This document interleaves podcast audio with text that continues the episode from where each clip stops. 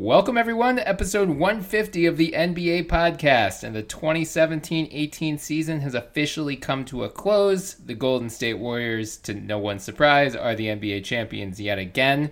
So today we are going to do our final by Felicia of the season. We'll talk about what's next for the Cavaliers, the Warriors, and the two conference finalists, the Houston Rockets and the Boston Celtics. Before we get underway, wanted to remind you you can follow us on Twitter at the NBA Pod. In our bio, you can find our Twitter handle, so give us a follow as well. You can also find us on iTunes, so please subscribe, download, leave some five star reviews. We'd love any feedback.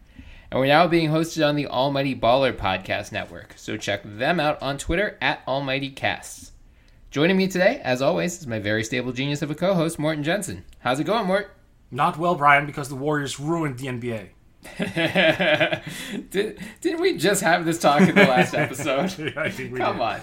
and, and I'm going to have a column up at uh, Give Me Sport on Monday about this as well because I just think the whole thing is so so absurd. I saw like Darnell Mayberry, I think he's still right for the Oklahoman, and had a tweet this morning up about like competitive balance is dead in the NBA. It died on July 4th, 2016. It's like, He's he's actually a Bulls beat writer now. For, Oh, for is he? The Athletic. yeah. okay. Oh, he, well, he used to be. He, he used to for the Oklahoman, right? He did.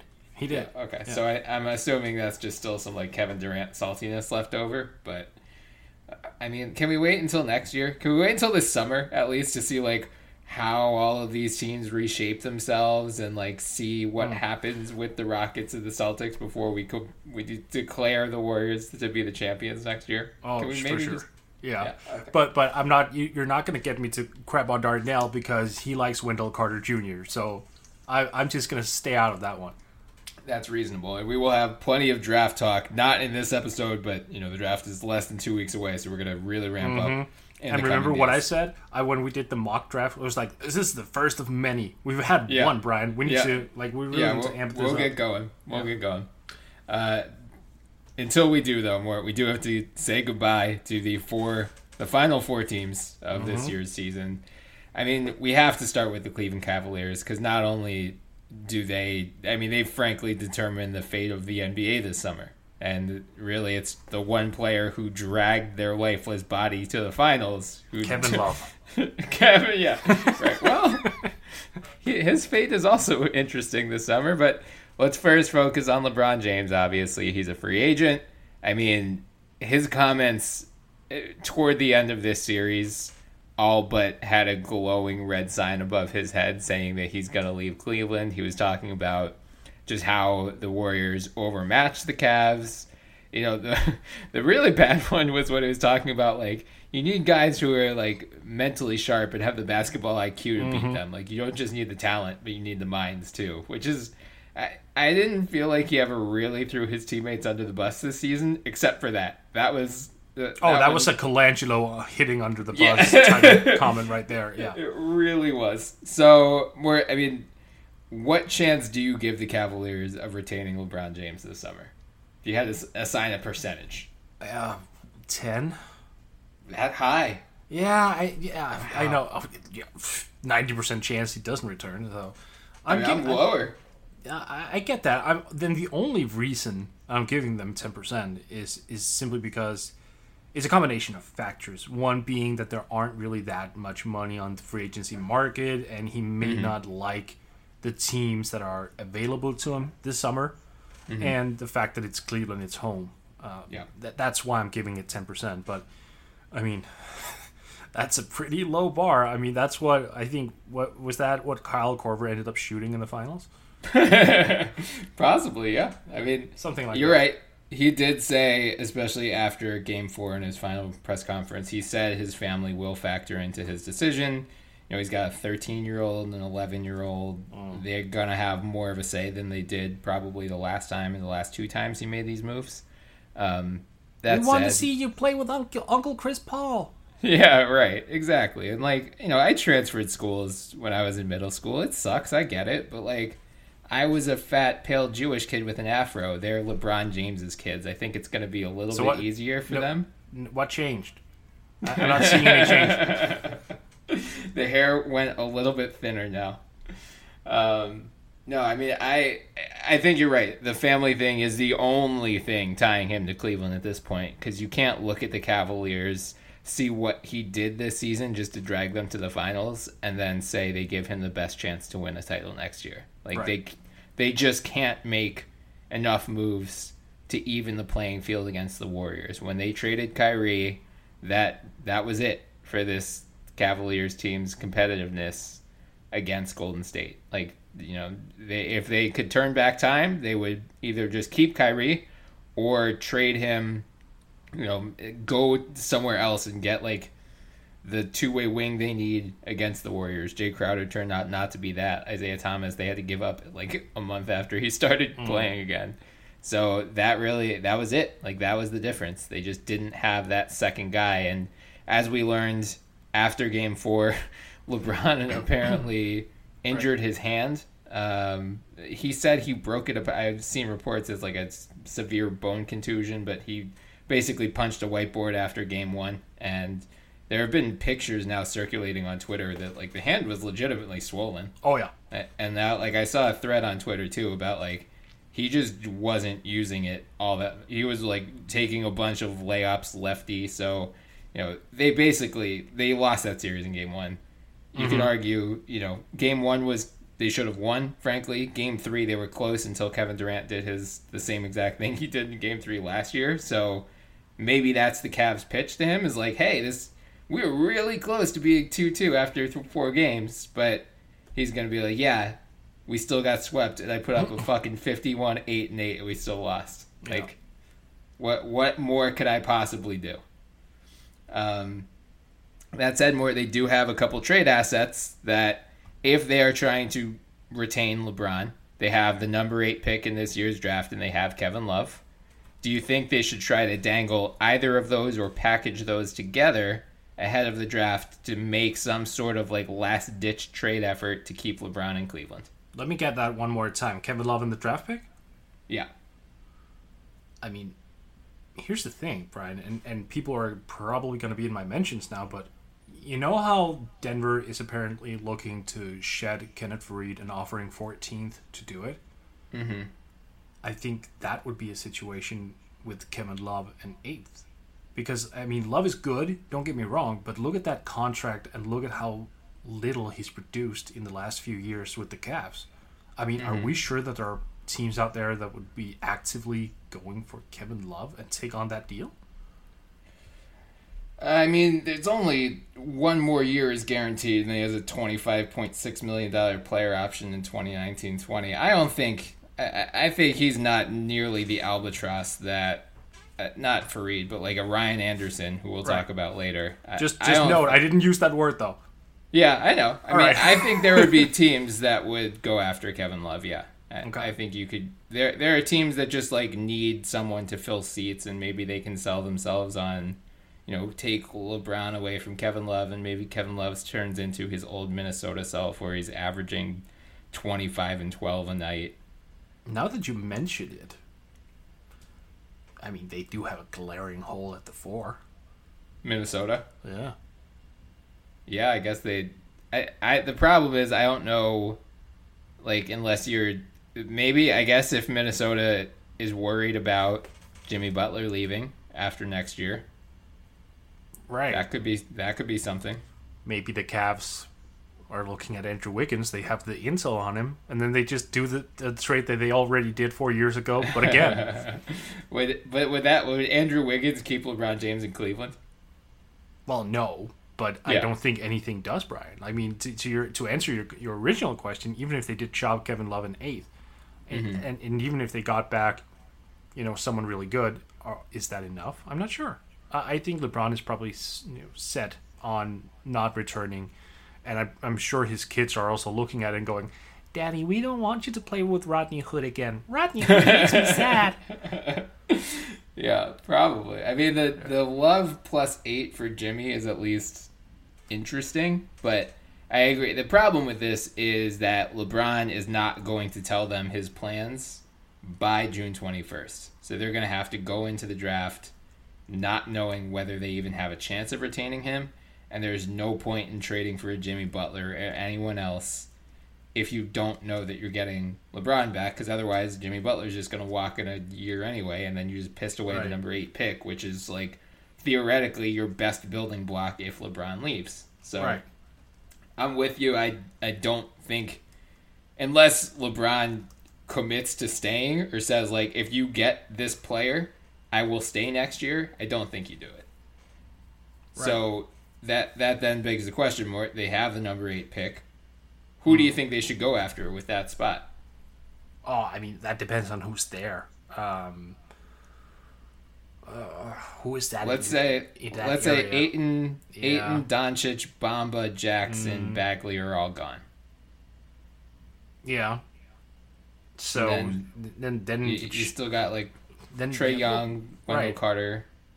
It- obviously I'm I'm picking Wendell Carter uh, because he's the guy who I think is the best guy of those uh, mentioned. But I mean, Trae Young would also make a great foundational piece if his game transfers, which I think it will to some extent. I mean, he's not. I don't think he's going to be a 28-9 guy like he was at Oklahoma, but I definitely think that that people are sleeping on him. And if he could come in and become like this sort of Steph Curry clone. Um, not saying he'll be Steph, but then a homeless, homeless uh, version Steph. That's still good. I mean, that's still perfectly fine. so it has to be between those two, Carter or Young. Either way, though, like I, I just think they need to focus on the future. Yeah. I, I don't think they can they can make any moves that really you know makes LeBron go, oh, I want to sign here for the for the next five years. Right. The right. thing about me, I'm, I'm looking at free agency as well. They're so over the cap and even into Yeah. luxury tax. But if LeBron leaves, that's one less, you know, salary slot. So I wonder if, if they would go after Mario Hezonja. Like if they get Mm. a, a rookie in the draft and go for Hisonia, that would be like a fine start for them uh, Mm-hmm. in, in terms of rebuilding. Mhm. I'm not sure what you follow up with. Like Yeah. you'd have to re-sign Rodney Hood. Jordan Clarkson would still be on the roster. Like I'm, done. I don't know really what you do there. It's it's it's a weird team, isn't it? It's very weird. Before we move into that free agency stuff, I do want to ask. So let's say Young is, let's say the Magic take Young at six, the Bulls take Carter at seven, and try to lure you back in. Do you give that? Do you give Michael Porter Jr. consideration at number eight, or do you go with one of the Bridges? Yeah. Um, Michael Michael Porter Jr. is a, is a, is a fun case because that back injury is legit. Mhm. That I mean, when you have surgery surgery on your back, that's a big thing. Like I've had back issues. My father's have back had had back issues for years and years and years, and we've been like combined. We've been to the doctor like fifty times about it, and we've always gotten the same message in return, which was, if you're ever going under the knife for a back injury, like mm-hmm. that's that that shit is dangerous. Like it can go Yeah. both ways. So the fact that he did go under the knife with his back is really troublesome. And adding to that, there is a growing concern amongst draft experts that Porter is is like a six ten Zach LaVine, like a scorer who mm-hmm. will just put up a lot of stats but won't really have a meaningful impact on the game. Mm-hmm. So there's two ways to go about it here. You can draft Michael Porter. You can hope that his back turns out okay, and if it does, and he, if he puts up 20 a night, you can use that and see if there's some schmuck team out there that wants to go. Oh, wow, he's fantastic. We'll give you the moon.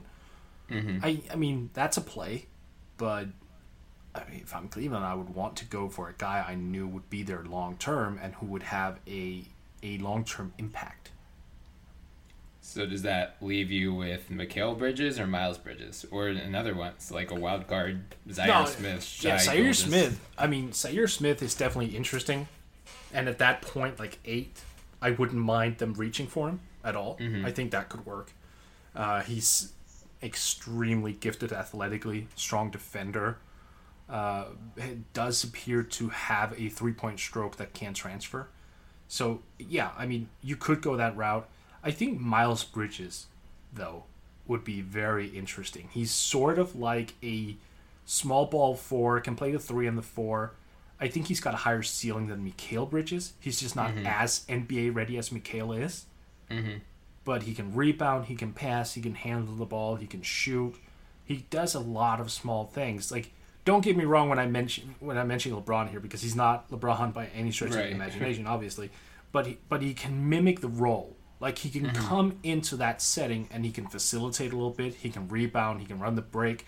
He's just like he's twenty percent at best, like at what what LeBron is. Right. Um, so ten percent even. But he will mimic that role at least. And if that is attractive to Cleveland, if they can develop, develop him further into becoming one of those guys who's like a two way player who drops 17, 5, and 5, I mean, that's worth looking at. Yeah, I'm with you. I think if if the back injury scares Cleveland off of Porter, if they get his medicals, I know he did a test with the Bulls medical staff, and they're going to distribute his medicals after that. So if Cleveland sees something they don't like, and they're between one of the bridges, I think uh, you're right. I think they go Miles over Mikal. Mikal's like he's going to be a great complimentary guy, but mm-hmm. if you don't have LeBron James on your team, you need he's not going to be able to be a complimentary guy. He's going to walk into a system where they need him to do more, and I don't think that's going to end well for him necessarily. Whereas Miles could be Right. more of that takeover scorer. Even though you're right, I, th- I think the way I've been perceiving the two bridges is like Mikal has a higher floor and a lower ceiling. Miles has a lower floor and a higher ceiling. Take your pick. Right. And besides, you know, I mentioned a trade proposal to you in, in the DMs. Uh, Mikal Bridges is not going to be available. Yeah, that's true. um, okay, so then let's turn. Like, let's assume LeBron leaves. Do you Hmm. think Cleveland just burns down this roster at this point? Trade Kevin Love for whatever. Oh, no, they they're building get? around Kyle Korver, who shot 6.3% in the finals. No, I mean, yeah. Like, mean- what what do they do? Do you like do you re-sign Rodney Hood and just build around him and Larry Nance? Trade Kevin Love for whatever you can get. I mean, I need you to wash your mouth with soap by by just uttering the phrase "building around Rodney Hood." Uh, Look, no, I mean, I like I like Rodney. He was good in Utah. I think there is a world wherein he returns to form, Mm-hmm. but you have to look at what happened this year, and that has to play into the amount you pay him in the summer. Right. Like you are Yeah. nowhere near the 15, 16 million a year contract that that he was looking at before. You were in the mid-level exception area, if that, which is pretty insane to say. But I don't think they can afford to lose him for nothing, like letting him walk. Only if someone offers a ridiculous offer sheet. Like if Dallas comes in out of nowhere and says, "Hey, we'll pay you twelve million a year," like no, just mm-hmm. don't do it. But if if no one offers anything, which I think could be a thing, mm-hmm. sign him and and nene him. Really, Yeah, yeah, I'm with you. I think that's their play, and we'll get into some LeBron permutations later when we talk about the Rockets, because it's going to be hard for certain teams to sign him outright as a free agent. There's some opt-in and trade and sign-in trade possibilities there, so maybe they can get off of a bad contract. But yeah, I think if LeBron leaves, you're definitely you're you're tearing this thing to the ground. I, there's no point, and you're winning like three lotteries. Yeah, I mean that's that's your hope because like what a team built around this team without LeBron James, at best wins thirty games next year. Wow, that At high? best. You're that you're yeah, you're that high. yeah, Oh, right. wow. I- yeah. Uh, all right, let's switch to the Golden State Warriors now. More, they have far fewer concerns than the Cleveland Cavaliers. Uh, there was some like weird speculation going on throughout the finals about like, well, maybe Kevin Durant's unhappy, maybe he's gonna leave. Uh, he put a quick rest to that. He told Rachel Nichols of ESPN that he's going to resign there. They just need to work out the details. Also, like the dude just won two rings and two Finals MVPs. Why would he leave? I don't care how miserable he is there. Like, first of all, we don't know that he's miserable there. Yeah, I was like, he's about to say. miserable. He's like curmudgeonly with the media, but like, Yeah, that's Okay, not a team. that- yeah. right? That's one very small component, and I feel like we're extrapolating Right. that part of his interactions with the media members as, oh, he hates it there. He hates his life. He He'll going to go somewhere else. everywhere.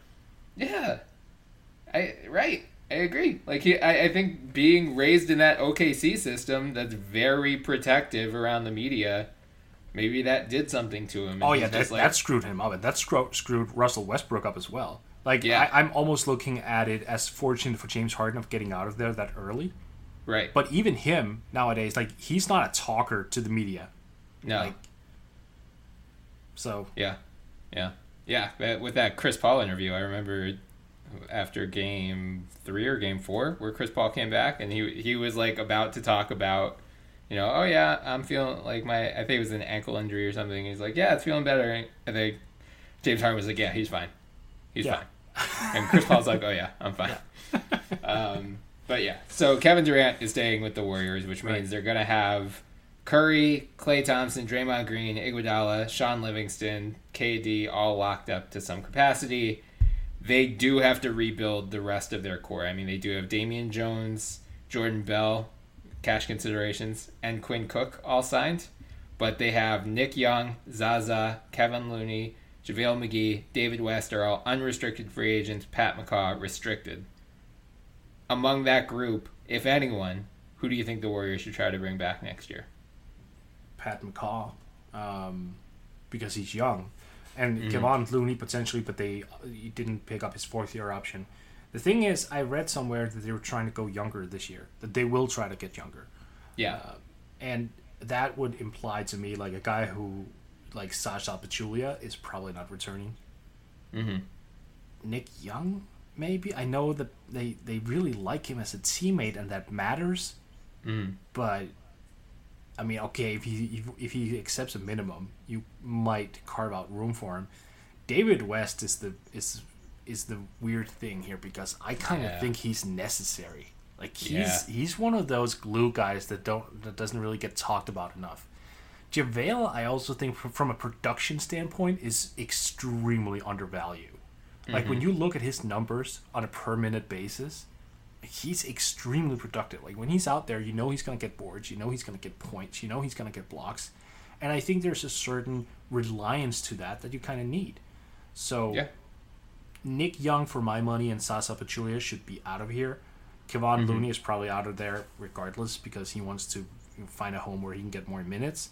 Mm-hmm. And then from there, keep McCaw and sign young guys. Like they they found success in signing a guy like Quinn Cook. Go that route.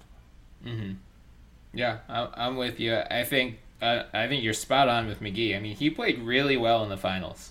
Like, I know he has the reputation of being a knucklehead from way back when, but like he was a very, especially in games two and three, he really helped stem any mm-hmm. momentum Cleveland was trying to generate. Like game two, especially. Like, didn't he score eight points in like the opening few minutes of that oh yeah, game? he was ridiculous. He's just got a lot of dunks. And and you know when you have rat tails, you're automatically awesome apparently. So. Right, right, yeah. So I mean, I think if he's willing, I don't think they give him more than the minimum. So if he's not willing to sign there for that, he's probably gone. Right. That's that's going to be their biggest obstacle this summer. Is they're going to be limited once KD resigns. They're going to be limited to the taxpayer mid-level exception and then just veteran minimums. So you're going to have to get guys like McGee.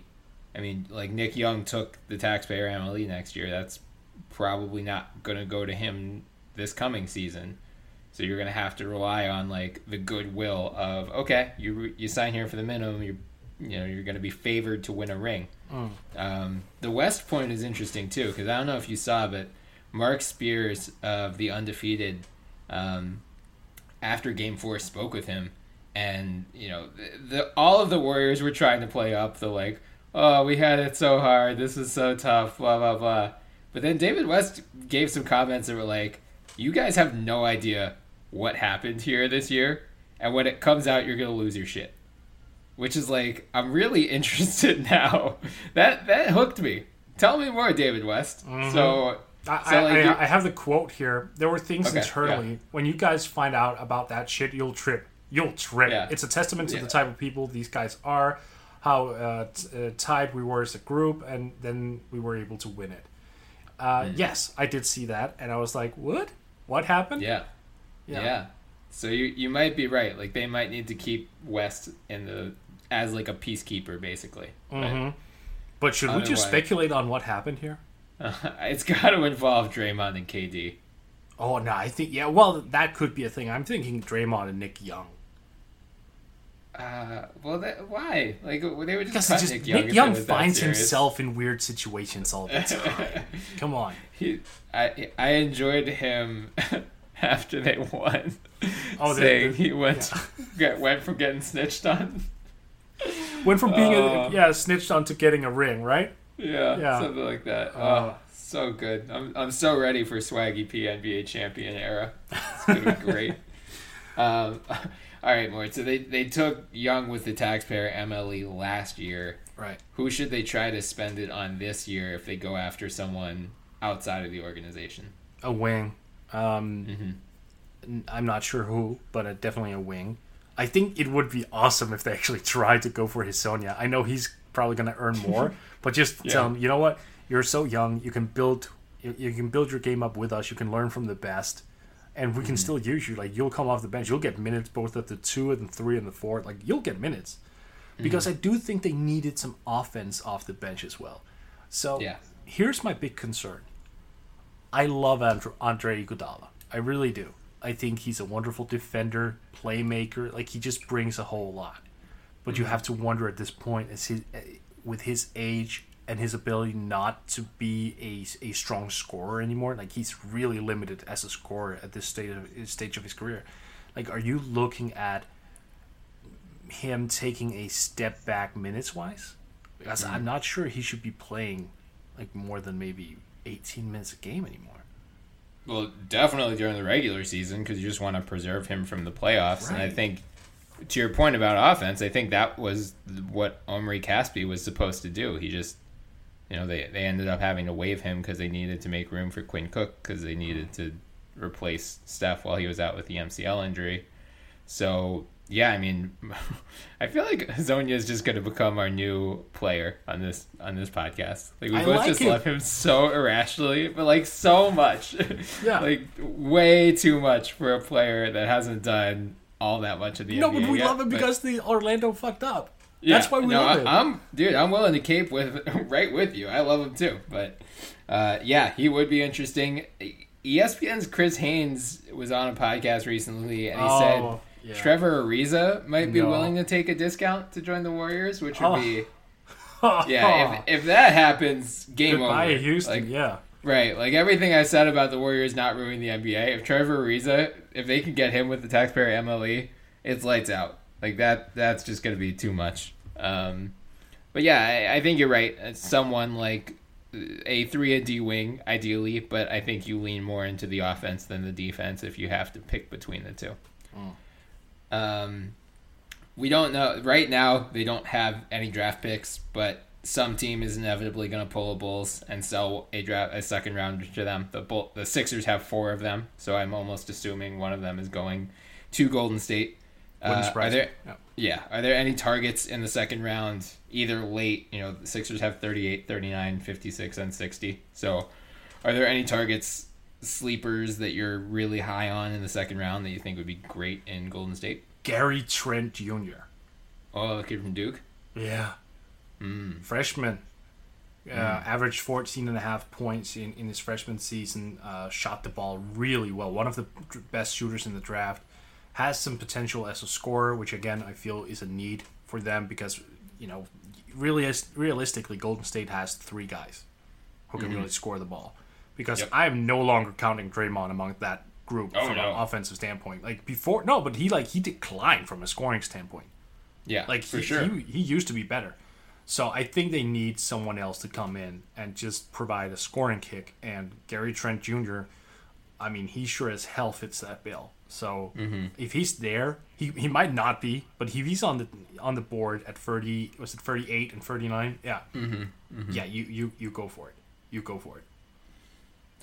I think there should just be like there other 29 general managers or 28 plus Brett Brown because the Sixers don't have a general manager at the moment. Oh, I guess the Pistons don't either. Great, cool. The other 29 teams should get on a conference call before the draft, and they should all say, uh, just make a bond. Like, no matter what happens, no matter how cheap our owners are. Do not sell the Golden State Warriors a draft pick this year. We saw what happened with Jordan Bell last year. Don't do it. If we want to restore competitive balance, hmm. don't give them ammunition to add a young player that will like keep this core alive longer than it is. You need to deplete them of young talent, make them do what like Cleveland did over the last couple of years, and like trade away all their picks and only have like 37 year old Kyle Korvers to shoot six percent in the finals. That will bring an end to this Warriors team. If you let them get guys like Jordan Bell and Quinn Cook, it's just gonna go on forever. Don't the, sell them a pick. And then the Bulls will raise their hands, and then Mark Cuban will say, "No, no, you're still on a timeout. No." right. Yeah. Uh, before we move on from the Warriors, you know, again, we've seen a lot of this Warriors fatalism. They ruined the NBA. They're just going to reign forever. Yeah. Do you think they're locks to win the title next year? I mean, we don't know. The NBA summer is always ridiculous. Yeah. I mean, look at this year. They wouldn't have won the championship if Chris Paul hadn't gone down, in my opinion. Yeah. So, Houston made moves that, from a just a theoretical standpoint, was better. Made, mm-hmm. made them better than the Golden State Warriors. Um, you have Kyrie Irving coming back, Gordon Hayward coming back. Jayson Tatum and Jaylen Brown is, are, are both going to be a year older and wiser. T- same goes for Terry Rozier. Al Horford is a an alien. Um, look, I I'm, I can not sit here and go, oh, they're going to win it again next year. You don't know. Yeah. I mean, it, if LeBron jo- joins Houston, then what? and, well, we'll, yeah. we'll get into the LeBron to Houston in a second, but I, I'm with you overall. I mean, you're right. Like, you know, if we recorded this podcast at June, whatever today is, June 9th, 2017, that was like two or three weeks before Chris Paul forced his way to Houston. You mm. would not have pegged Houston as a legitimate, like, a threat to win 65 games and to take the Warriors to seven. right. So, yeah, right. you're right. Like, th- there's going to be some wild wild shit that happens this summer. I can almost guarantee that with no inside sources. It's just how these things have trended as of late. And I think, you know, if anything, these finals are going to serve as a wake up call, not only to the Cavaliers to LeBron James, but to everyone. Like every, you know, what what are like the Portland Trailblazers and the Miami Heat and the Toronto Raptors and the uh, Washington Wizards sitting there thinking right now?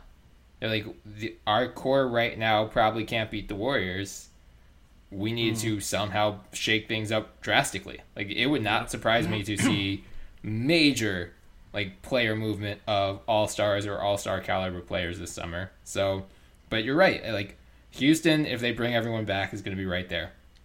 Boston, I don't know why they're not being mentioned as the biggest threat to the Warriors right now. I, I think Boston has a genuine shot to beat the Warriors next year. Mm. Like I, I, think it's almost a level playing field at this point if everyone's healthy on both sides. Right. Boston just has you you need so many two way wings against the Warriors, and Boston has that.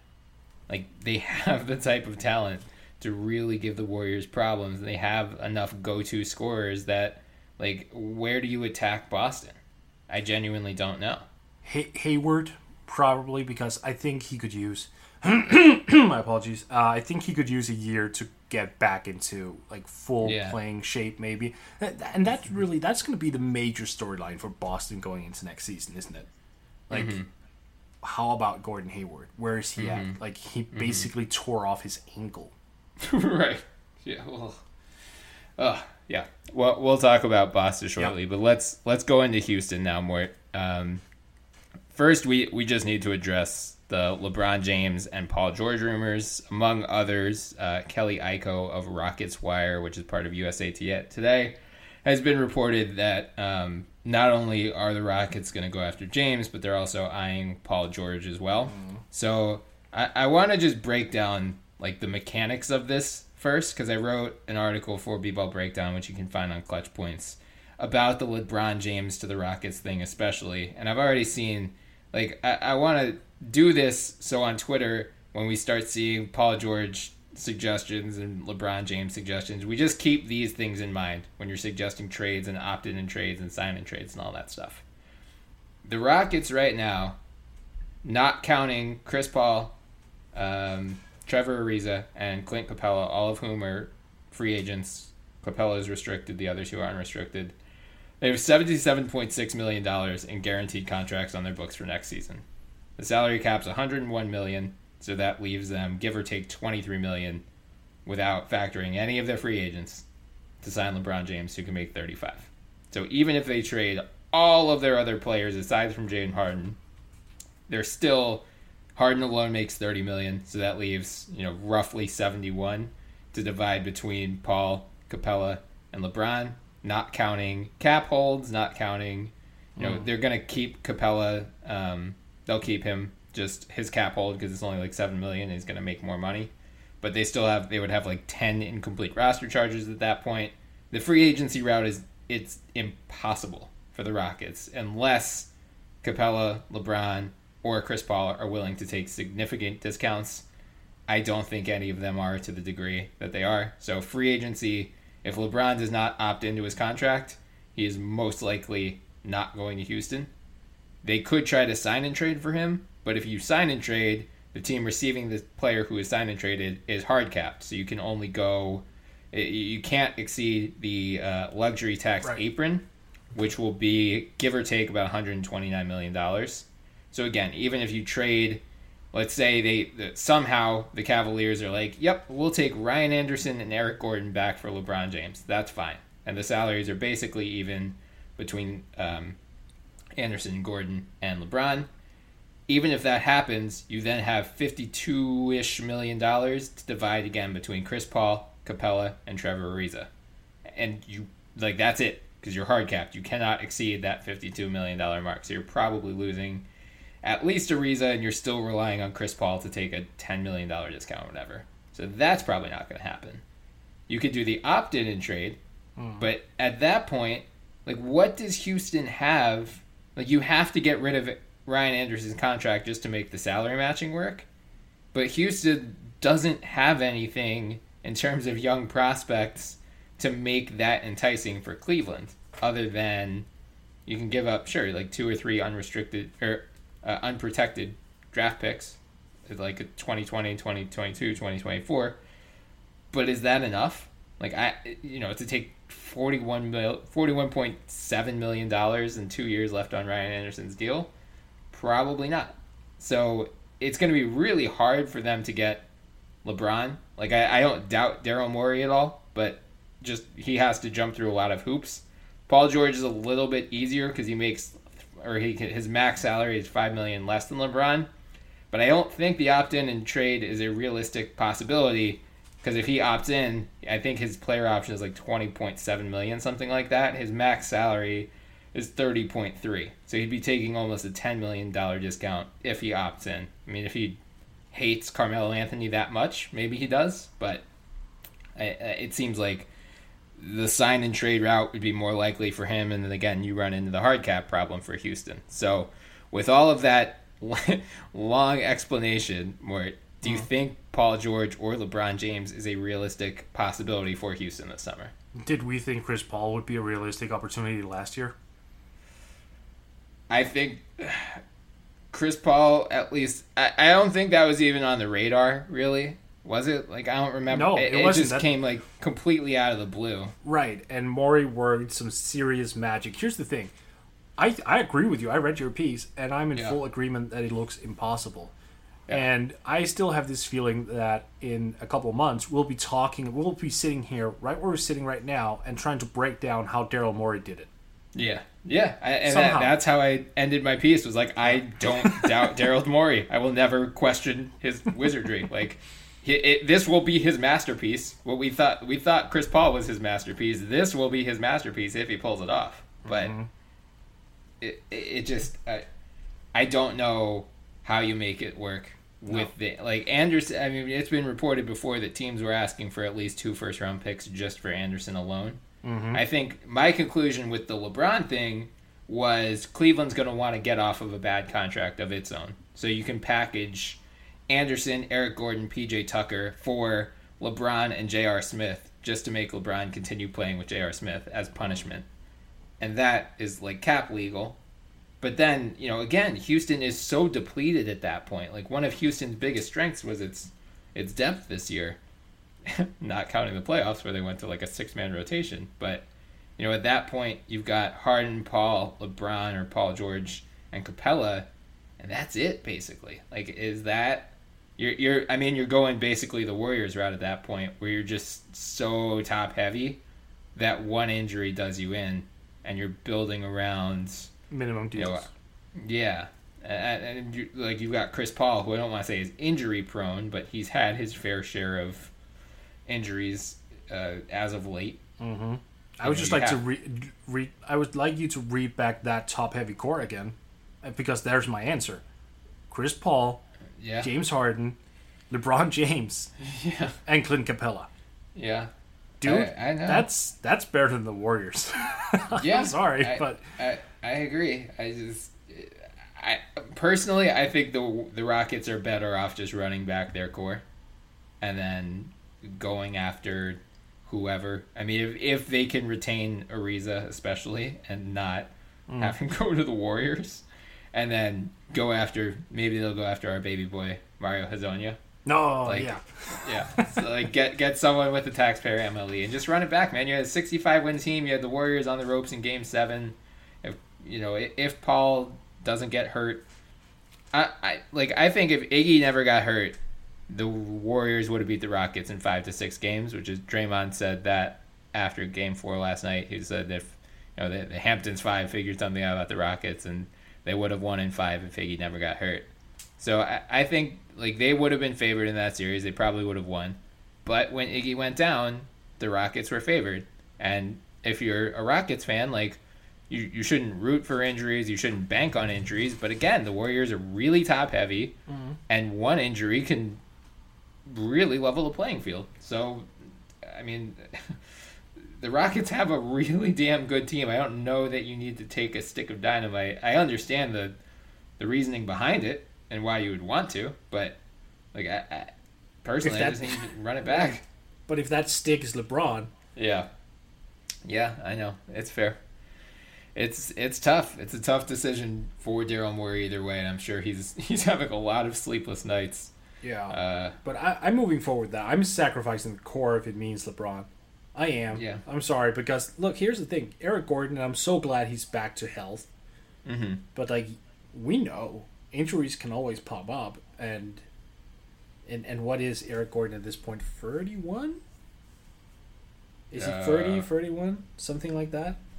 I don't know. I don't even remember. Uh, Yeah, is he that old? Oh no, he's not. He's just twenty nine. All right. Well, Yeah. you know what? Fair enough. That actually changes my perspective a little bit. It does. Okay. Yeah, Yeah. okay. I, th- I thought he was older, where I was like, oh, you can sacrifice a guy that age, but he, he's he's in his prime. You're right. Yeah. Sorry, Eric. Uh, not, not intentional, but Yeah. um, no. I mean, it makes sense. It also depends on who you can get in free agency. With if you if you keep if you run the core back, there are going to be some some attached you know ring chasers who will show their interest level. Yep. The thing you have to gauge is what type of caliber of players are they, and would the caliber of players being ring chasers increase if it's LeBron there instead?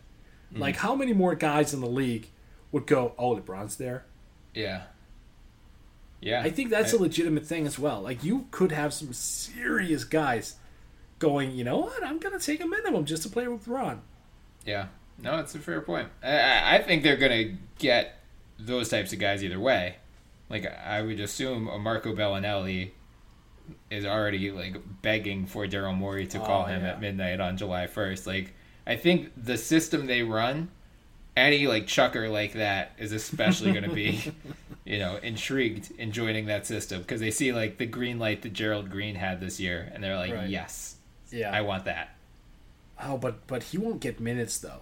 Like you have Gordon, you have Harden, and you have Gerald Green playing the playing the 2 Mhm. Like poor Marco. I've not Gerald seen. Gerald Green's not signed beyond this year. I know, but he'll resign for the minimum. Yeah, of course probably. he will. Yeah, I think they're pretty loaded at the two. They they need some more. I think they need a little bit of size, and they need a four. Uh, who Mm. can come in off the bench, like because apparently Ryan Anderson is just no longer a part of their plans, or I don't know if he is. It doesn't seem that way, at least. So I think they need something there. Uh, a little bit of size wouldn't hurt them. Yeah, I agree. I, I mean, I think Mbah a Moute would have been that guy if he didn't hurt the shoulder. I think that just threw Right. them off. But yeah, I mean, it's it's going to be a really interesting summer for the Houston Rockets either way. Let's say where they do, regardless of the LeBron stuff, Chris Paul is also an unrestricted free agent. He reportedly does not plan on giving the Rockets a discount. So he is already what, 32? No, 33. He just turned 33 in at the beginning of May. How nervous are you if you're Daryl Morey about giving him a 5-year max that's over 200 million dollars? Oh, I'm not nervous about that. I'm not doing it. Hmm. I'm not giving him a five year max at that age. No way. Yeah. Yeah. I mean, we can talk about a three year max. That's Mm-hmm. that's. I mean, I could I could swallow that, but five years? No, no way. No, I mean, then I just go, Chris. I love you. We won the ring, but uh, no, thank you. yeah. No, Yeah. I'm with you. I'm with you. I mean, we just like I, I'm trying. I was I was like thinking back on like what 35 percent max that's been handed out since these came into existence Mm. looks good right now. The only one I could think of is Steph Curry. right. Yeah, you're right. Yeah. Like John Walls MVP. is horrendous already. Russell Westbrook's is horrendous. Like a lot. Like the Bulls Oh, traded Harden. Jimmy. Oh, Harden is good too. Yeah, Yeah, Harden's right. good too. Yeah, but like the Bulls traded Jimmy to get out of it. The Kings did the same for Boogie to get out of it. Like, eh, you're. I just think a five year max is really prohibitive to build around, especially at you know with a 33 year old point guard Yeah. just had a hamstring injury and like yeah, I think you're right. You you do. You basically do what the Raptors did with Kyle Lowry this past year, except you just give Paul the full max because whatever. At that point, it's only a couple million dollar difference anyway. But Right. yeah, uh, they'd be playing with fire if they give him a five year max.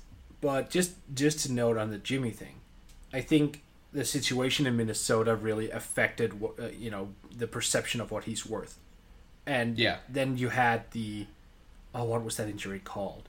Uh, The, men- the, the meniscus. Thank Yeah. you. Yeah. Right. Look, let let's be painfully clear. Jimmy Butler, especially when you look at his last season in Chicago, like that's an MVP caliber type player. Like Mm-hmm. he's absolutely outstanding. He's still one of those guys people just do not talk enough about. Now the meniscus thing is there. So obviously I'm in your boat. I would not touch uh, him with a ten foot pole when it comes to like the uh, the designated five year max. Obviously it wouldn't. Yep. But prior to that, if no meniscus tear or no meniscus issues, I don't remember the exact cor- uh, injury. Like if, I don't know if it was a full tear, if it was just a partial tear. Mm-hmm. But regardless, like no injury, Jimmy Butler. Hell yeah, I do it. Hell yeah, I do it. I think the only concern is the Tibbs factor with him, where it's just like, is he what 28 going on 35? Oh yeah, yeah, yeah. Obviously, yeah. I should, I should, I should rephrase. Without the Tibbs factor. That's because Right. I've been saying for a while, Tibbs should just go now. I don't think he should be the coach next year. So No, but I, I mean, I'm I'm saying he like he played for Tibbs for so long and he played so many minutes that like you have to worry Oh. about the wear and tear on him. I mean, it was only really like I guess four seasons, but Yeah. and really only you know only four seasons that he really put huge number of minutes on his body before he left Chicago, and I think it was only two or three of those seasons with Tibbs. Yeah, two So- two full seasons with Tibbs where he averaged almost 39 minutes a game, and then Fred Hoiberg brought him down to 37. Then Yeah. he came to Minnesota, and it was actually 37 this year, so you know, 36.7 actually. Yeah, but still had. uh, he hasn't played. I mean, he's played one 70 game season over the past five. I think, you know, you, you just see how quickly Luol Deng dropped off, and you have to worry Right. about that a little bit. But no, I mean, Yeah. Jimmy's a great player. I, yeah, it, it- this isn't about him. It just goes back to my overall like stance on these 35% maxes, where it's like Right. there might be 10 players in the league who deserve him and i don't even know if it's that many like i think there really might be like five or six guys who you can feel comfortable giving those contracts to Oh, I hear you on that one. I, I would Yeah. agree. I mean, the Yeah. thing is, it's just too much money. Like when you look at Blake Griffin's deal right now, it's just Right.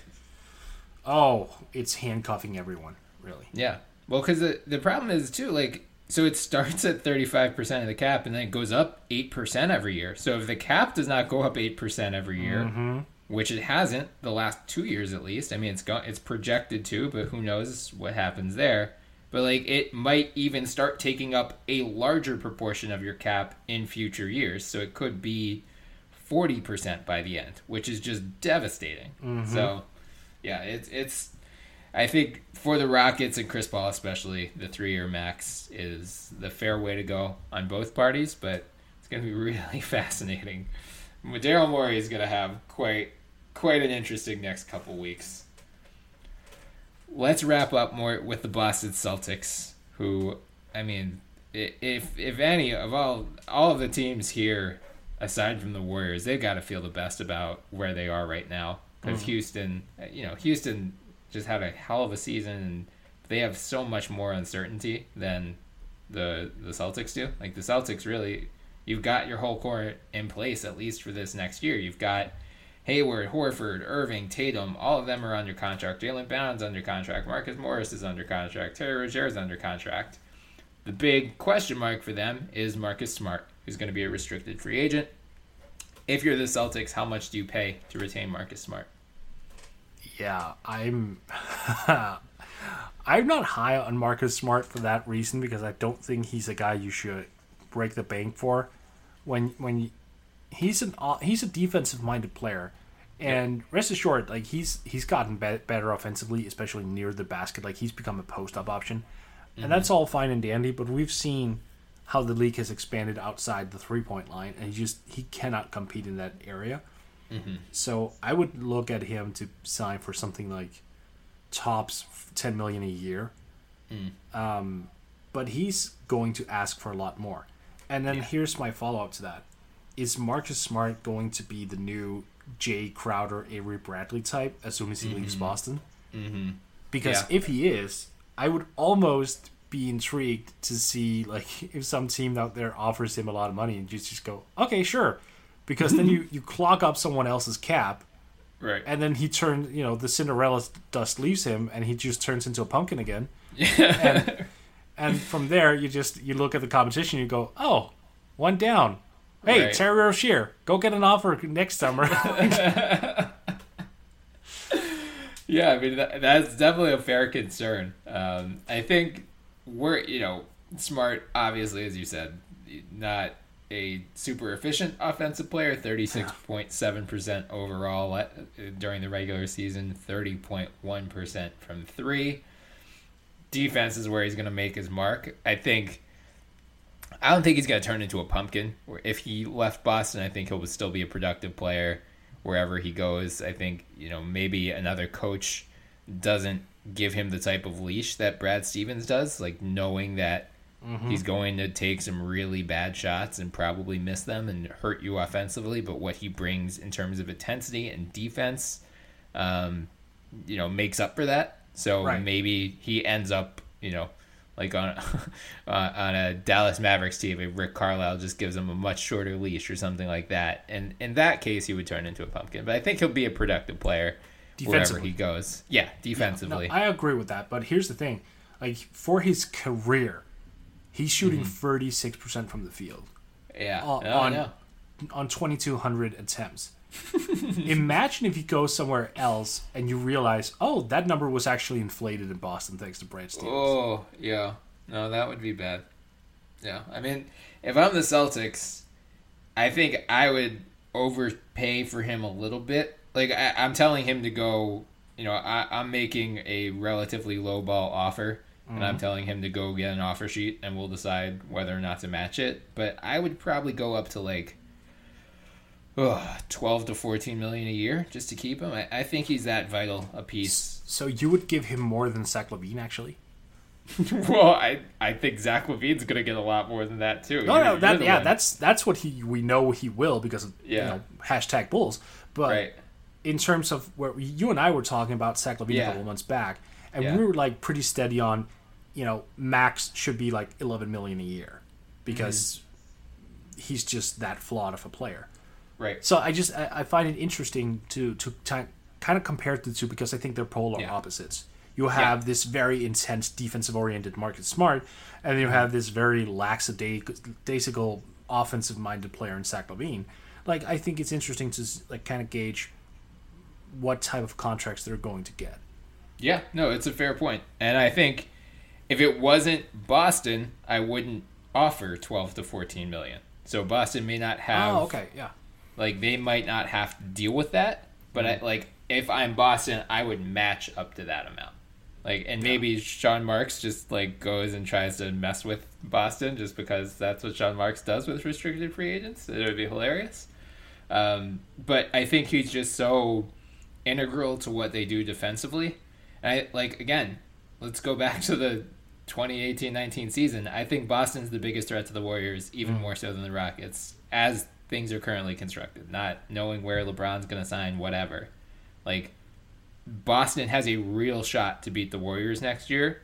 If you lose Marcus Smart, that reduces your margin for error considerably. Like I, I think part of what makes Boston such an appealing threat to the Warriors is that they have not only are they going to have the depth and the, like the wing players, but they just have you know five guys who they can really plug on Curry and Thompson and KD. Like they've got Tatum and Brown. They have Horford or Hayward. They have Marcus Morris, and if they get if they keep smart, like you can just throw a just a rotation of those guys on all three of you know Golden State's mm. top scorers at all time. And as you said, like outside of those three guys on Golden State, they don't really have a takeover scorer. Maybe they get one this summer, but probably not, just given their cap restrictions. So if you have like a you know that many guys and you can stay fresh and you can throw so many different looks at them, I think it's gonna make life really tough on the Warriors. Whereas if you you know trade Marcus Morris for cap relief, or if you let Marcus Smart walk for cap relief, you know then you're putting more on Tatum, Brown, Hayward, which maybe that works out too. But I just think you know I think Boston is right there. I think they are ready to win a title next year if they just keep this group in place. You And that's gotta- why you overpay. yeah, like you push your chips in right now. You've actually convinced me. You Nice. convinced- I, I was not I was not high on Smart in Boston because I I I'm looking at that team and I'm really looking for more efficiency because also Terry Rozier under forty percent from the field. Um, so I, I'm looking at that team and I'm going, oh, this this team needs some more offensive firepower, especially coming off the bench. They need someone who's a little bit more efficient. But you're right. I mean, defense, the defense ability to to switch so many things, and let's be honest for a second. Even if Kevin Durant tries to back down Marcus Smart, like Yeah. he won't gain gain ground on him. Like he might fade away and hit a jump shot over him, but he won't get necessarily near the basket. Right. Like you can Right. block Marcus Smart on one, two, three, and even like on a weird switch, he can guard effing Draymond. I mean, he can Mm-hmm. Yeah. basically guard everyone. Yeah. Um, and that flexibility in the play, we've just seen the playoffs. Everyone switches. Everyone needs these weird matchups. So, fine. I'll say this though. It's essential for Brad Stevens coming to next year with Marcus Smart, you know, back, and letting him know that the shot attempts needs to be smarter. Yeah. right. right. But they, they they need to just be better overall. I mean, you you can't really sustain this type of, uh, or you can't overcome, I should say, this this type of efficiency deficiency. I yeah, I agree with that, and I think when you add Irving and Hayward back to the mix, I, I would assume just by virtue of like having two more high usage scorers to distribute touches to, like Smart's shots would just naturally go down. Like I, I don't think you're gonna have you know, Boston this year because especially toward the end of the playoffs, like they were just so limited in terms of their depth, they had to play a couple offensive non threats at the same time. I don't think you're going to have to worry about that as much next season. Like, I think mm. you're going to have really, I mean, at most, you'll have two non threats, you know, if they re sign Aron Baynes too. And I'm still triggered. Like, maybe he's just going to always hit corner threes for the rest of his goddamn life. So maybe he won't even be a, a non threat. But, you know, you if you have a Hayward, Horford, Irving, Tatum, Rozier, Jaylen Brown, like all of those guys are legit offensive threats now. So like Marcus Smart's gonna know where he sits on that totem pole. He's gonna know like, you know, my job is to just get open corner threes on offense, basically, Right. and then just like destroy whoever I'm guarding. Like Tony Allen with with a corner three, basically. Yeah, right. Yeah. Yeah, exactly. Yeah. Yeah, I can get aboard with that. Yeah. Um, all right. So a couple interesting ideas that I've seen floated with regard to Boston. First of which, yeah, uh, the possibility that LeBron James goes there. And Jonathan Tjarks is the ringer. He wrote an article that came out uh, on Friday called "LeBron's Terrifyingly Plausible Path to Boston." It's actually pretty convincing. I mean, it's you know, it's a Bill Simmons run website, so I'm totally shocked that they're plugging LeBron James to LeBron James to Boston. But like, you know, it's basically if you if he does the opt-in trade, much like he would do for Houston, they have the type of contracts. You probably have to trade Gordon Hayward in that deal back, and then package him with, you know, if they, the Boston has as many as four mm. first round picks next year, so like they have, whereas Houston doesn't have the good players on the contracts that you would want or the dra- like Right. prospects or draft picks or whatever. Like Boston could pretty make a pretty convincing case for an opt-in and trade um, if LeBron is willing to do it. Do you think it's a realistic option? I mean, does Cleveland take Hayward Why not? with that contract and with that what happened last year? Like, isn't that, I don't know. Wasn't doesn't that seem like a pretty big gamble? I, I mean, I guess so, but if you're, you know, it depends on what else, obviously, Boston. I don't think it would just be Hayward for LeBron straight up, but, like, depending on what else Boston is willing to package, and if Dan Alright. Gilbert isn't ready to, like, Yeah. go into the 25 win No, then, then I actually have an idea here because then obviously, like Cleveland would know LeBron is leaving regardless in one way or, mm-hmm. or the other, and then you could look at it sort of like we see these salary dumps that are getting paid off with with draft picks, mm-hmm. where you just go, okay, so LeBron is traded to Boston, and um, the, Boston gives up like two, maybe even three first round picks, and, and that's like in sort of payment for taking on Hayward. Yeah. Well, I mean, Tjarks suggested he said the simplest deal would be LeBron for Hayward, Marcus Morris, and a first round pick. Maybe you throw in an additional pick or two. I mean, because you are you are getting LeBron James, but Right. The the point is, I mean, it, it it's it's feasible.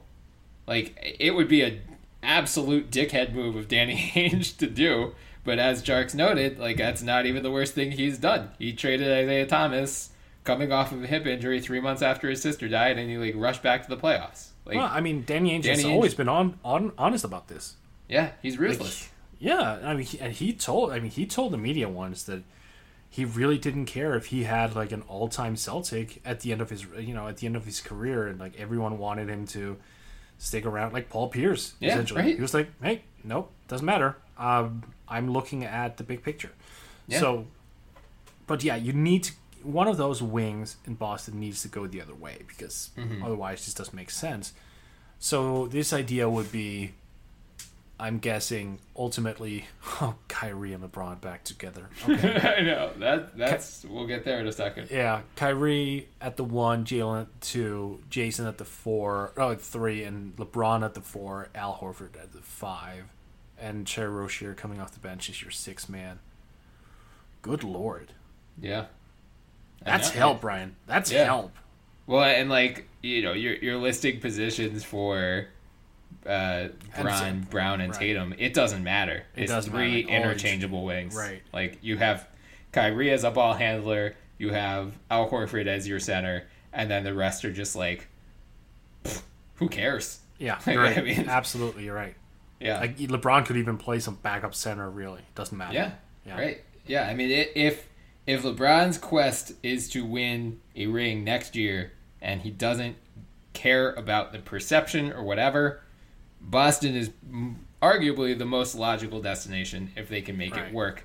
That said, given all all of the battles he's been with or been in against Boston over the years, and especially like, I, you know, I, I wouldn't be totally shocked if there's a little bit of um, frustration still with Kyrie about like demanding a trade and basically ruining the Cavs' chances in 27-18.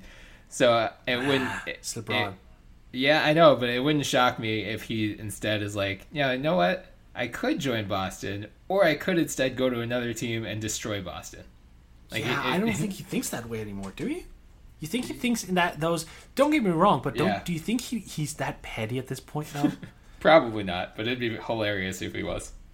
Oh yeah, no, I know, and, and I know you want anarchy, but I, Yeah. I think I think LeBron is one of those guys who just doesn't care about those things. I mean, Yeah. when you look at the whole, I think that was a very '90s thing. You know, oh Reggie Reggie Miller would never go to the Knicks, for example. Mm-hmm. Like some of those things. I think LeBron is just wired differently, and we're in an era now where everyone is so buddy buddy anyway, and they talk to each other. They have friends, and they, you know, it's it's all about agents and you know connections, and it it seems pretty random where guys end up sometimes, just like off of personal relationships. The, the this romantic mindset of having a guy stay with the same organization for 15 16 years it seems to be dead now really. I mean mm-hmm. kobe and, and tim duncan were really the latest. Oh nick collison. Yeah, nick collison true. actually. Yeah, Yeah. shout out nick. Yeah. but I, mean, I th- yeah i could totally see it. I mean i wouldn't Yeah. be surprised.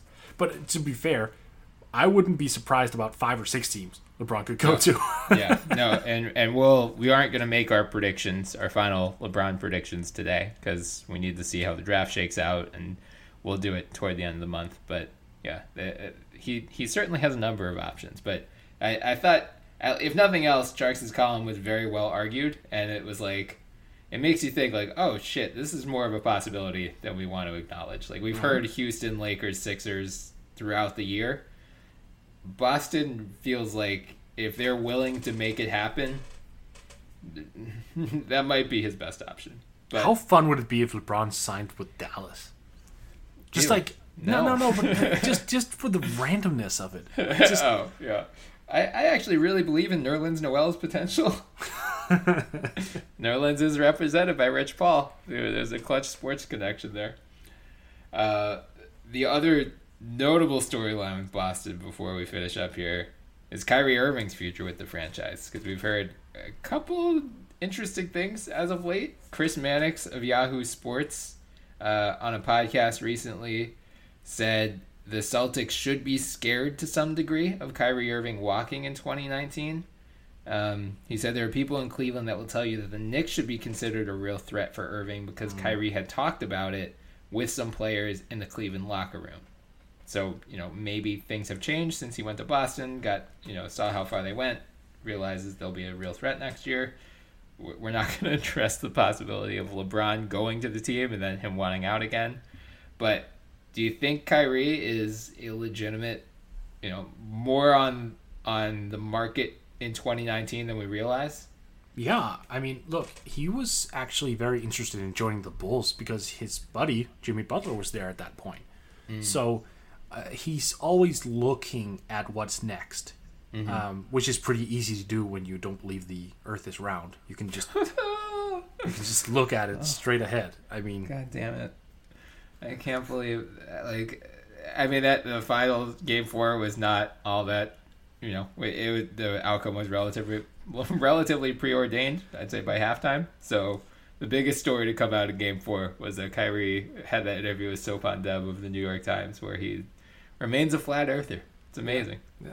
So when he's looking ahead, he can actually see it. It's Yeah, it's on- right. yeah. um, no, but but I mean, he's he's always been very inclined to think about his future, which I don't blame him for, by the way. Sure. Um, sure. and and supposedly it was a really it, it was a legitimate thing that he would uh, consider the Bulls because of Jimmy.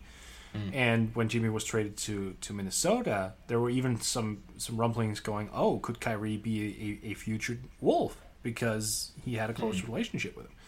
Um, for the the Knicks, kind of came out of nowhere for me when I read that. Sure. But I mean, Kyrie is, is a fun dude. He's he might have some reasons um, Mm-hmm.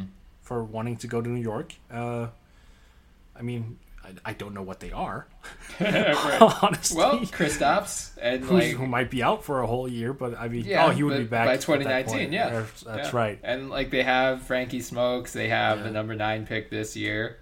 Like they they could actually have an intriguing young group of talent next year. They're they're still gonna.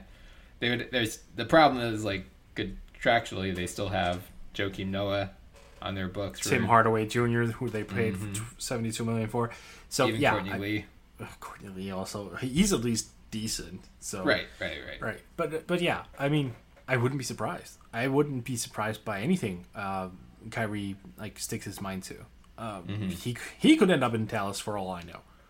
Yeah. Like Oh, we, he, he's just such a he's such a wild card, and I think Yeah. Boston would need to at least prepare themselves to have a lot of dialogues with him and Mm-hmm. ongoing dialogues to find out okay where where are we at here, like what's Mm-hmm. the plan? Yeah. I, I mean, the Knicks are, especially with the Jimmy thing, the Knicks could be interesting because, you know, we don't know what Enes Kanter is going to do with regard to his player option this year, but the Knicks should frankly hope he opts in. It's 18.6 million, then he would be a free agent in 2019-20. If you can, you know, you're probably like we don't know what they're going to do with Kristaps about giving him an extension or not, but if you keep him if you don't give him an extension, he's only going to have a $7.5 million cap hold. You can just let go of basically everyone else. You'd still have to find a way to get out of Noah. You probably stretch him, or maybe he's productive this year and you don't have to, but Yeah. doubtful.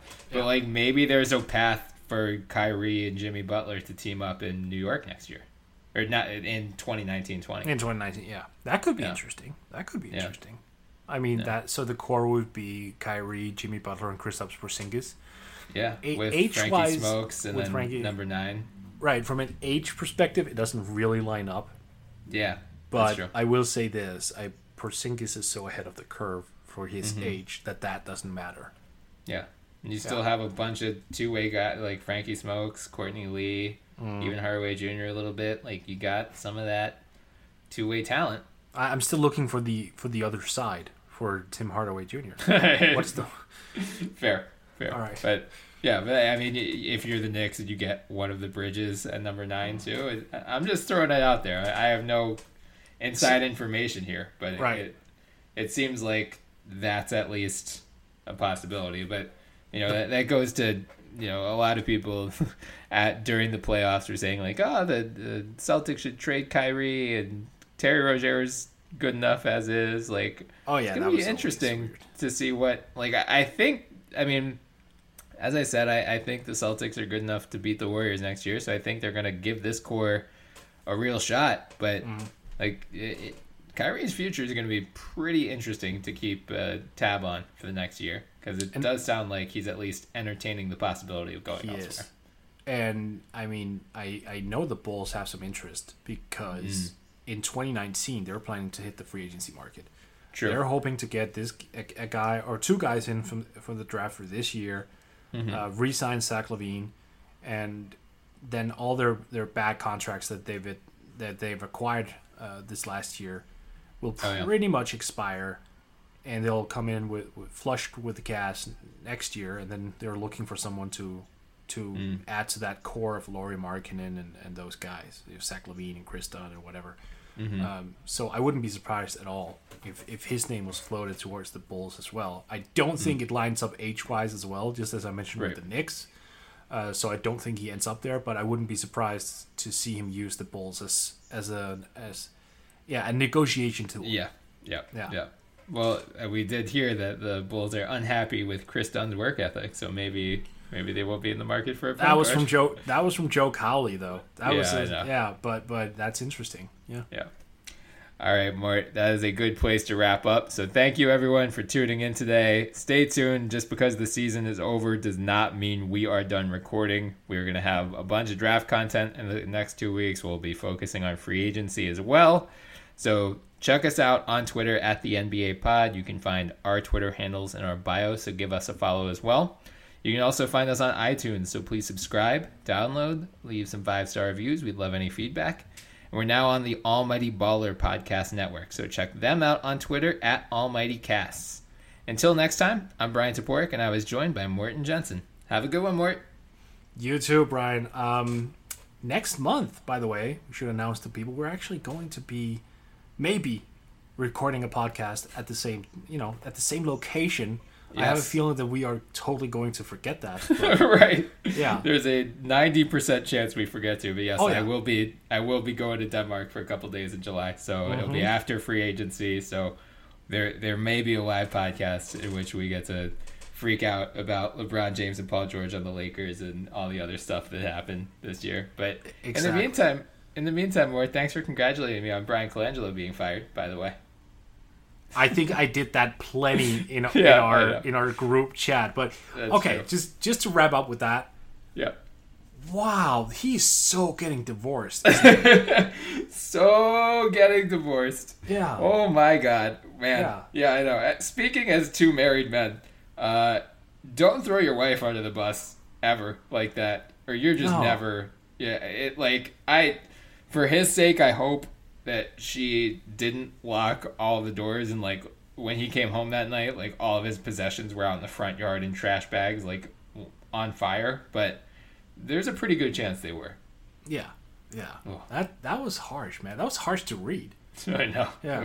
But but since you were asking me for it, which is pretty low, congratulations, Bryan. Now will you, you. at least put in the same type of effort in in pushing the good uh, vibes to well, or vibes to Chicago for for letting their management end up in a scandal?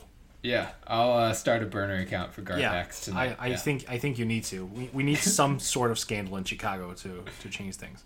good. All right, Yeah. more. Uh, we'll catch you in a couple days. Definitely.